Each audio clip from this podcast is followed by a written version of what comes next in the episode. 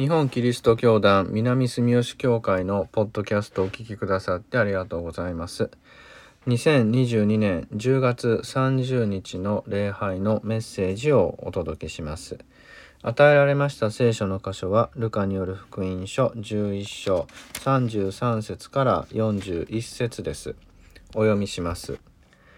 灯火を灯してそれを穴蔵の中やマスの下に置く者はいない。入ってくる人に光が見えるように燭台の上に置く。あなたの体の灯火は目である。目が澄んでいればあなたの全身が明るいが、濁っていれば体も暗い。だからあなたの中にある光が消えていないか調べなさい。あなたの全身が明るく少しも暗いところがなければ、ちょうど灯火がその輝きであなたを照らす時のように全身は輝いている。イエスはこのように話しておられたとき、ファリサイ派の人から食事の招待を受けたので、その家に入って食事の席に着かれた。ところがその人はイエスが食事の前にまず身を清められなかったのを見て不審に思った。主は言われた。実にあなたたちファリサイ派の人々は、杯や皿の外側はきれいにするが、自分の内側は強欲と悪意に満ちている。愚かな者たち、外側を作られた神は、内側をもお作りになったではないか。ただ、器の中にあるものを人に施せ、そうすればあなたたちにはすべてのものが清くなる。以上です。それではメッセージをお聞きください。タイトルは、澄んだ目で見ればです。今日与えられましたこの聖書の箇所は、私どもが使うこの新共同訳の聖書では、体の灯火は目という込み出しと、ファリサイ派の人々と律法の専門家を非難すると、こう込み出しのつけられた部分、これの前半の部分であります。体の灯火は目であると。で、目が澄んでいればあなたの全身は明るいが、濁っていれば体も暗いと、こうイエス様おっしゃるわけですが、イエス様もこの目が見えない人たちを何人も癒してこられたわけですから、目が見えない人に向かってですね、体の灯火は目であるということが酷なことであるということは、多分お分かりになっているだろうと思います。イエス様の前に集まった群衆ですね。群衆の数がますます増えたので、イエスは話し始められたと、少し前の11章の29節に書いてありますので、この体の灯火は目であるという話は、群衆に向かってなさっているということがわかります。そして、この体の灯火は目という込み出しがついていますが、その下にマタイによる福音書の5章15節と6章の22から23節という箇所が示されておりまして、これはマタイによる福音書にも同じ話が書いてありますよという印であります。マタイによる福音書では5章の15節、ここに同じ話がこう載っているわけでありますけれど、そこに書かれていますのはこの灯火の話だけなんでありますね。灯火を灯してマスの下に置く者はいないと。燭台の上に置くと。そうすれば家の中はすべてのものを照らすのだ。この言葉だけがマタイの5章15節には書いてありまして、この体の灯火は目であるという話は6章の22から23節に、書いてあってですね、マタイではこれは別の話として、載っているわけです。さらにファリサイ派の人々と律法の専門家とを非難すると書いてあるこの箇所ですね。ファリサイ派の人から食事の招待を受けてその家に入ってお話をされると、この場面はマタイではですね23章まで出てきません。23章の1節から36節に同じ話が載っていると、こう指し示されています。つまりマタイでは全く別の事柄である3つの物語がルカによる福音書ではこうやって一ところにまとめられているということがわかります。つまりルカによる福音書はこの食材を見えるところに置くという話と、体の灯火は目であるという話、そしてそこからファリサイ派の人々と律法の専門家とを非難する話というのをですね、関連があるものだとこう受け止めて、関連づけて一つの並びにですね並べているわけです。で、我々の聖書ですとこの体の灯火は目というところで一つの物語が終わりまして、少しこう余白を取ってページが変わってファリサイ派の人々と律法の専門家とを非難するというこの話が始まりますから、これは全く別の分かれた話であるというふうに読んでしまいますけれども、37節読むとイエスはこのように話しておられた時とこう書いてありますので、ここはルカによる福音書は明らかにこの体の灯火は目であるという話の続きとしてファリサイ派の人々と一緒に食事をするというシーンの場面をですね、持ってきていますので、これは一つながりの話として、読むべきものなんだろうなと思われます。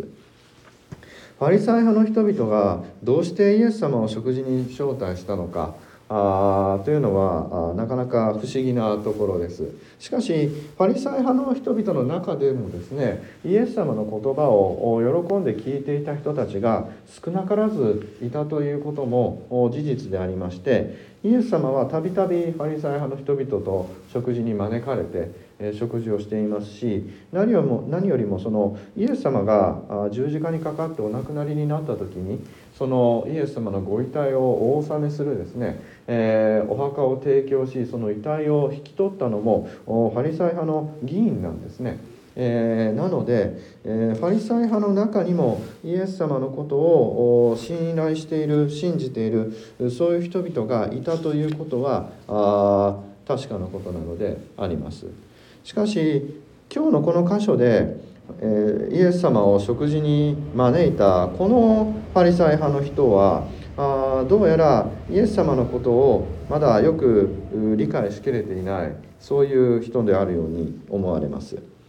イエス様が食事の前に身を清められなかったのを見て不審に思ったとこう書いてあります。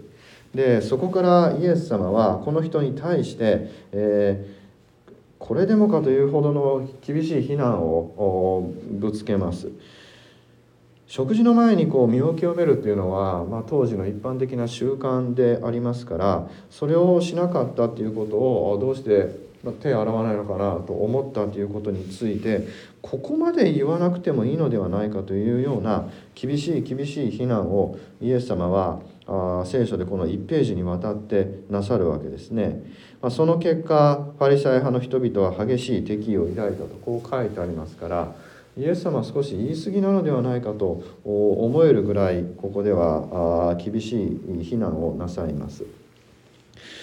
このようにイエス様を受け入れることができない状況でファリサイ派の人はこのイエス様を食事に招いたわけですね。で、これはどうしてだろうかとこう考えるわけですが、このルカによる福音書の並びで考えますと、大勢の群衆の前でイエス様がお話になっていると。そのイエス様を食事に招くっていうのは、このファリサイ派の人にしてみれば群衆に対して、私はイエスを食事に招くほどの人物であるぞというこう権威を示す行為にもなりますので、多分このファリサイ派の人は初めから自分のことをよく見せようとして、イエス様をわざわざ群衆の前で食事に誘ったんではなかろうかと。その上で、手を洗わないと、身を清めないということに不審に思うということで、あまりにもその外側ですね、人にどう見られるかということ、そして外側を清めるということばっかりに気を取られているということに、イエス様は腹を立てられたのではないかなとこう思うわけです。実際にその後、杯や皿の外側がきれいにするが自分の内側は強欲と悪意に満ちているとイエス様はご指摘なさいます。まさにファリサイ派の人はこの食事に誘った人は群衆の前でイエスを誘うことによって、自分をですね、権威あるもの、そして力あるもの、裕福なものとして、群衆の前に表して、イエスが去っていった後も、私はイエスを家に招いたものだぞと言って、イエスの権威をさらに振りかざそうとしていたのではなかろうかと、これが強欲と悪意だと、こう指摘をされたのではないかなと、そう考えられるわけです。そしてそのような強欲と悪意をイエス様は厳しく糾弾されると、こういう作りになっているわけであります。この外側と内側のことが問題になってくるということは、先ほどのそのマタイの箇所と比べても分かります。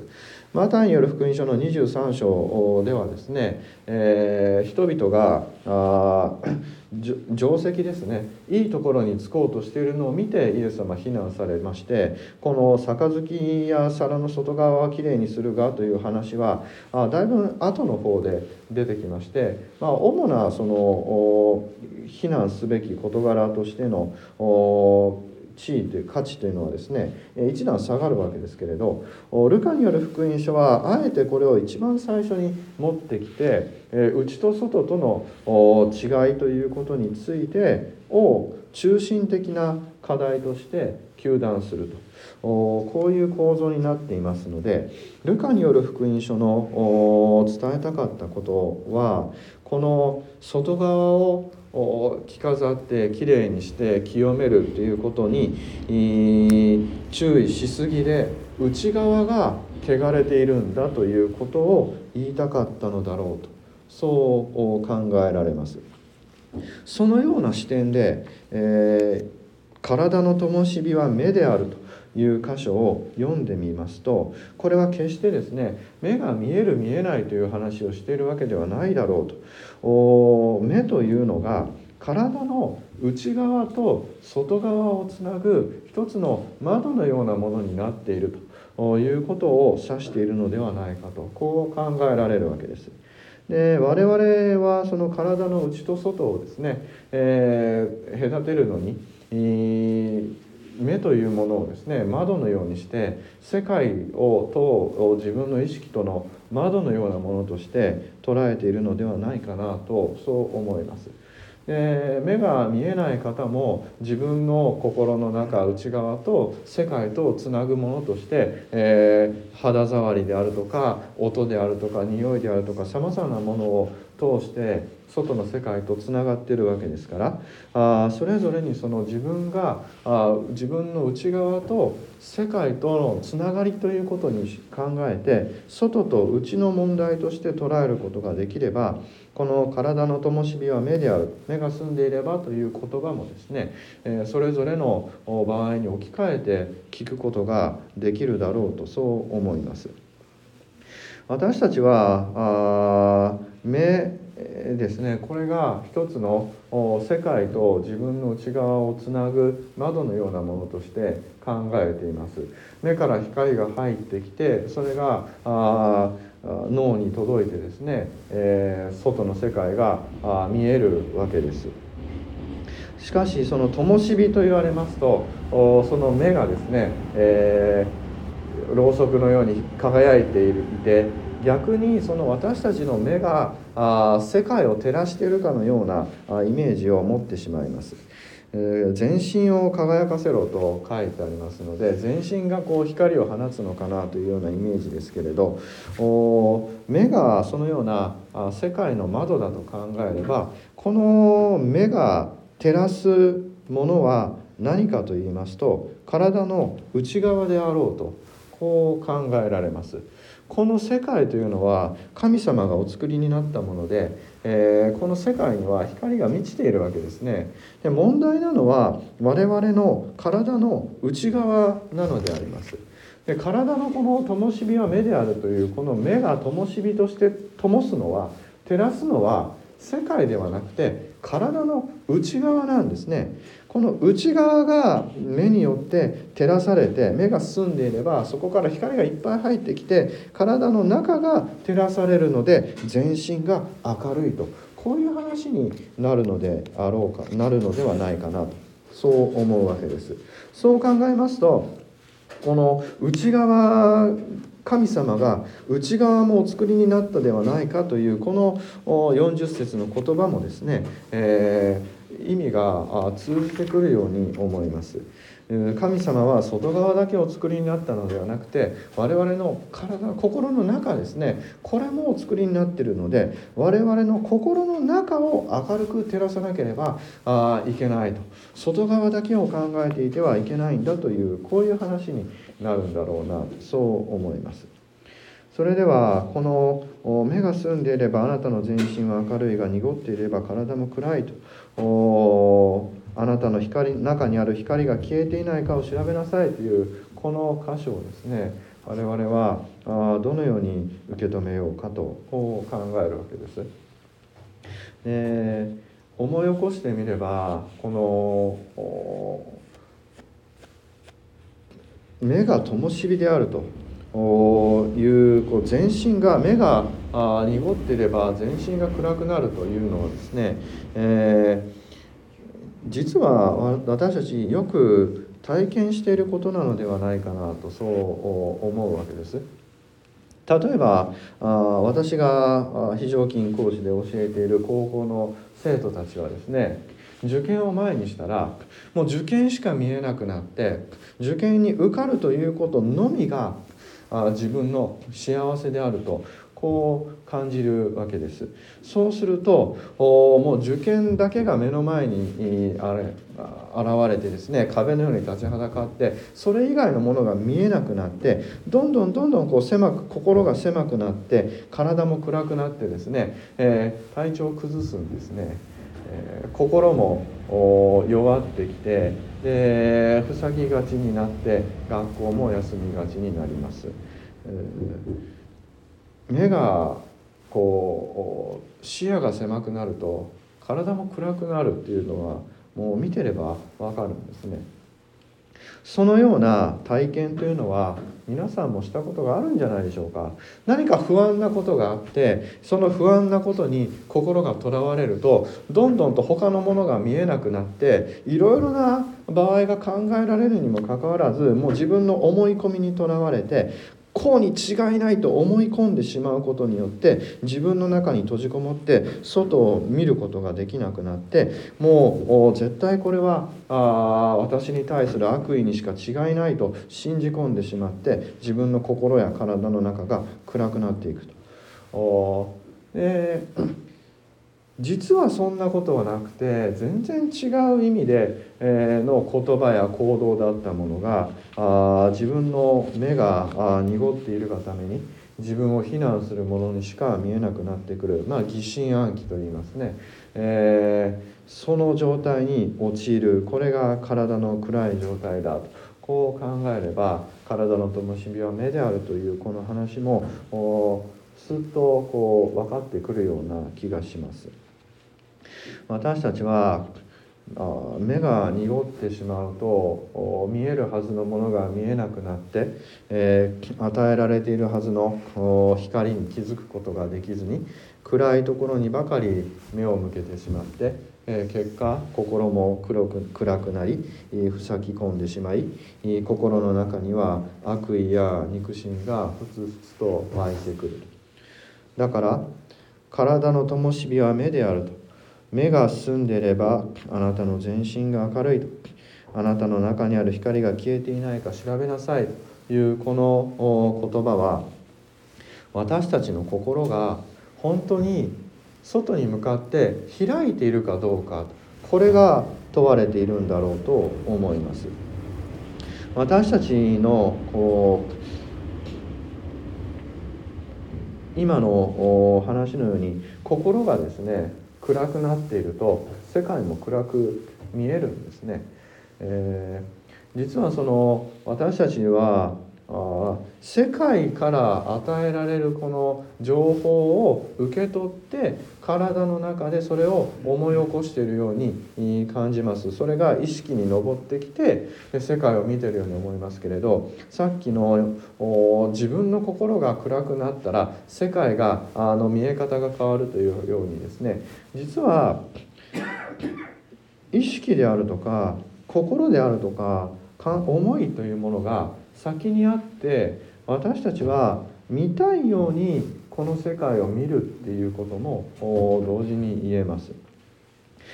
こうに違いないと信じ込んで世の中を見るとそのように見えるんですね。目に飛び込んでくる情報、耳に入ってくる情報も自分に都合のいいものばかりになりまして、自分の知りたくないもの、見たくないものっていうのを自然と切り捨てて、自分の思い通りの世界を心の中に作り上げてしまって、その世界からその視点でものを見ればやっぱりそうだというふうに見えてくると、こういう状態に私たちはなりがちです。なので私たちは一旦思い込むともうそれを信じ込んでしまうと、世の中では陰謀論であるとか非常に偏った思想に固執する人とかがいますけれども、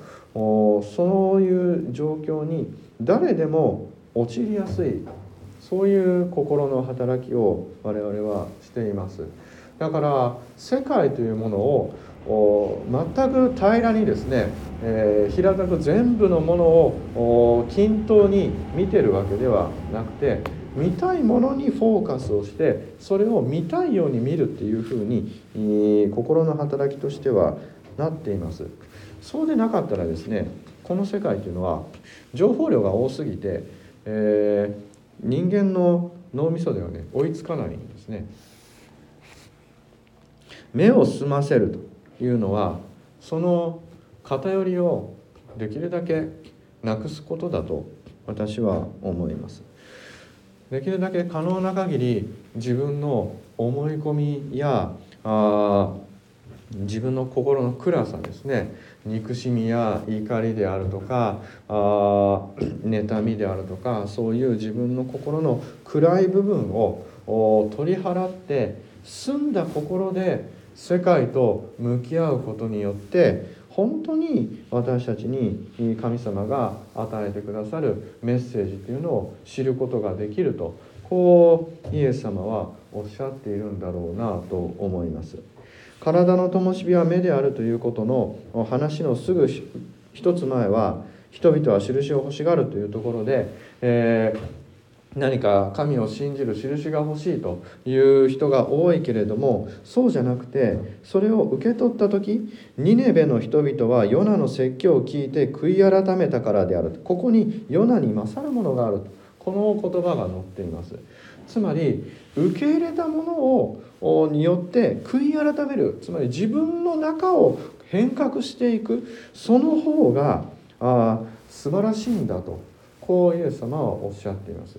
心を開いて自分の心の中の暗いものを脇に置いて、明るい心でイエス様の御言葉を聞けば、私たちは悔い改めることができると、こうイエス様はおっしゃっています。しかしパリサイ派の人々は自分の周りをきれいにしよう、周りをきれいにしようとして、心の中に強欲や悪意を蓄えていたがために、心が暗くなって自分の思いや自分の考えをいかに外に出すかということが大事になってきて、外から受け入れようとする気持ちがなくなってきたわけです。だから内側をきれいにして、掃除してですね、内側を明るくしなければ、外からやってくる神様のメッセージ、イエス様の御言葉を聞くことができないわけです。私たちに求められているのは、そのように心を澄ませて、心を明るくして、イエス様の御言葉が私たちに響いてきた時に、それをすっと受け入れる心のスペースですね、これを持つということなのだろうと思います。それが、灯火がその輝きであなたを照らす時のように全身が輝いている、そのような状態なのだろうなと、そう思います。私たちは何よりもまず自分のことを最優先しがちです。そして自分の考えだけが正しいと思って、他の人たちを、自分の考えに合わない人を悪だと決めつけてしまいます。ファリサイ派の人々はそうでした。そうではなくて、その自分の内側に溢れている強欲と悪意を世界からやってくる神様からの光で照らすことによって、外に追いやってですね、私たちの心の中を明るく保っていきたい。神様が作ってくださった私たちの内側をこそ灯火で灯していくことができればと、こう願います。祈りましょう。天の神様、今日の御言葉を感謝いたします。私たちの心の中にある暗いそのようなものをあなたが照らしてくださっているということを今日私たちは聞きました。どうぞあなたの御言葉と御心によって私たちの心を明るく照らしてください。そして私たちが目と心を開いて、あなたのその御言葉を心の中に受け入れることができますように、あなたからやってくる光を灯火として私たちの心の中、体の内側を照らすことができるように私たちを導いてください。この願いと感謝、私たちの主イエスキリストの皆によって御前にお捧げいたします。アーメン。